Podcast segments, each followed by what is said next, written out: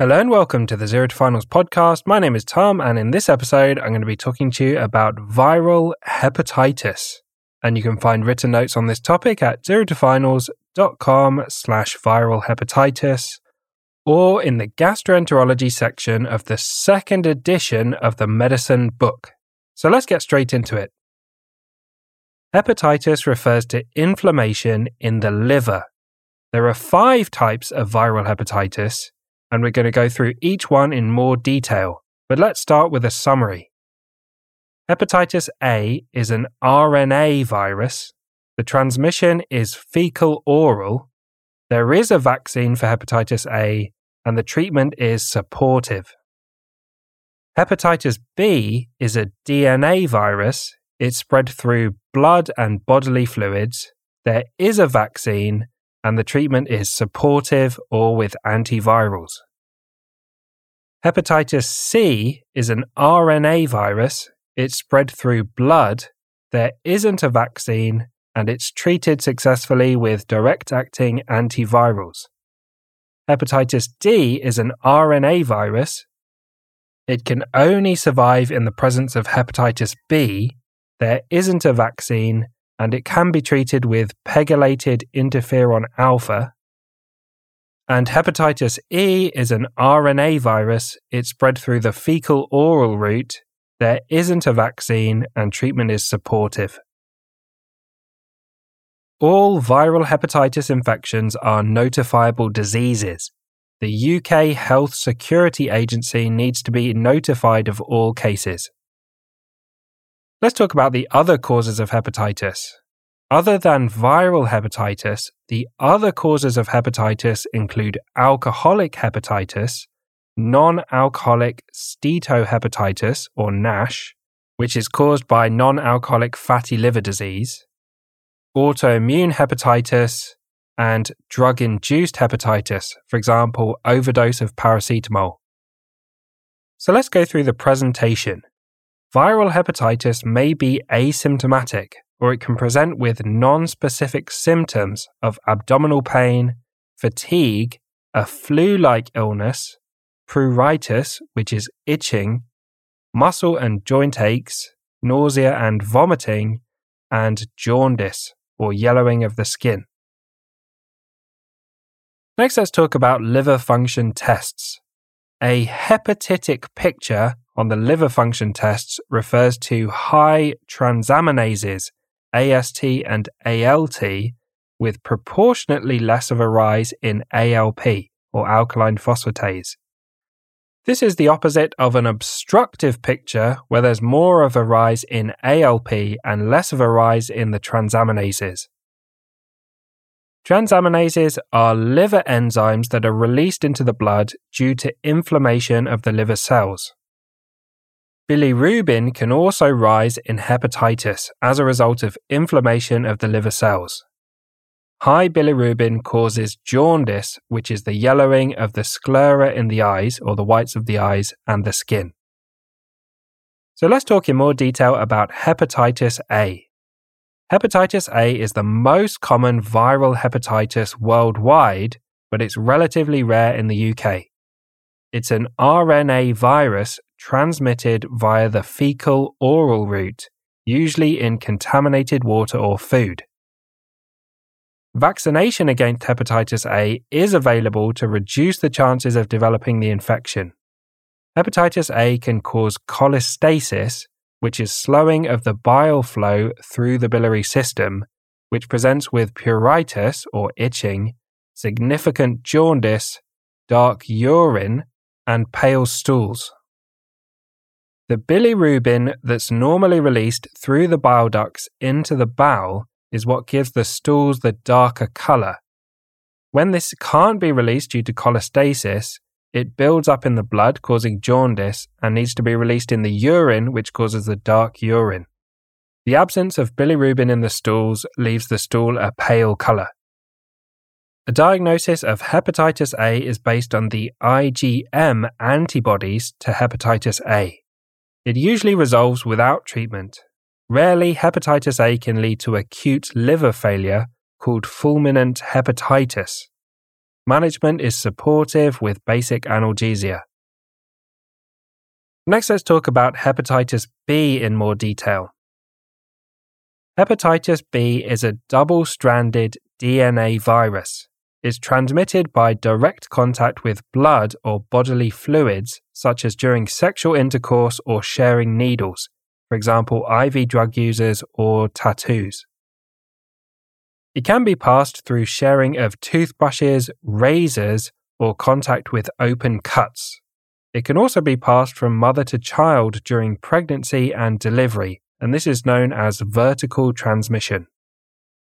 Most people who get hepatitis B fully recover from the infection within 1 to 3 months. However, 5 to 15% of people become chronic hepatitis B carriers. In carriers, the virus DNA has integrated into their cell nucleus. This means they continue to produce the viral proteins. Let's talk about the antibodies and antigens. Remember that antibodies are part of the immune system against pathogen proteins. Antigens are proteins that are targeted by the antibodies. Antibodies are part of the immune system, and antigens are part of the virus. There are key viral markers to remember with hepatitis B. The hepatitis B surface antigen, which indicates active infection, the hepatitis B E antigen, which is a marker of viral replication and implies high infectivity, hepatitis B core antibodies, which implies past or current infection, hepatitis B surface antibodies, which implies vaccination or past or current infection, and hepatitis B virus DNA, which is a direct count of the viral load, how much virus is in the blood. We need to talk about these viral markers in a bit more detail. Screening for hepatitis B involves testing for the hepatitis B core antibody for past infection and the hepatitis B surface antigen for active infection. When these are positive, further testing is performed for the hepatitis B E antigen and the viral load. Hepatitis B surface antibody demonstrates an immune response to the hepatitis B surface antigen. The vaccine contains the hepatitis B surface antigen, so having a positive surface antibody may indicate they've been vaccinated and they've created an immune response to the vaccine. The surface antibody may also be present in response to an infection. When the surface antibody is present, you need to check other viral markers to tell whether it's due to previous vaccination or due to infection. The hepatitis B core antibody can help distinguish between acute, chronic, and past infections. We can measure IgM and IgG versions of the hepatitis B core antibody. The IgM version of the core antibody implies an active infection, and it will give a high titer with an acute infection and a low titer with a chronic infection. The IgG version of the core antibody indicates a past infection when the hepatitis B surface antigen is negative. The hepatitis B E antigen correlates with infectivity. Where the E antigen is present, it implies the patient is in an acute phase of the infection where the virus is actively replicating. When the E antigen is high, they are highly infectious to other people. When the E antigen is negative, but the hepatitis B E antibody is positive, this implies they've been through a phase where the virus was replicating, but now it's stopped replicating and they're less infectious. Vaccination is available against hepatitis B, and this involves injecting the hepatitis B surface antigen. Vaccinated patients are tested for the surface antibody to confirm their response to the vaccine. The vaccine requires three doses at different intervals. Vaccination for hepatitis B is included as part of the UK routine vaccination schedule as part of the 6 in 1 vaccine that's given to newborn babies.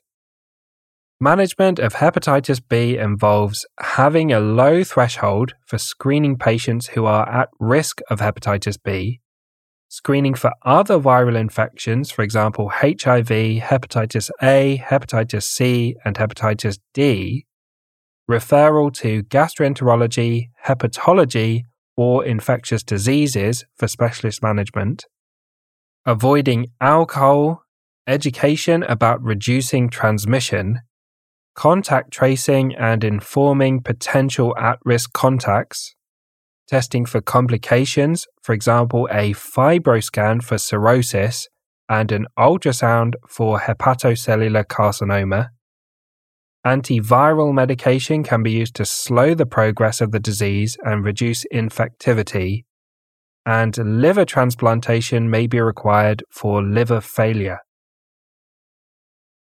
Next, let's talk in more detail about hepatitis C.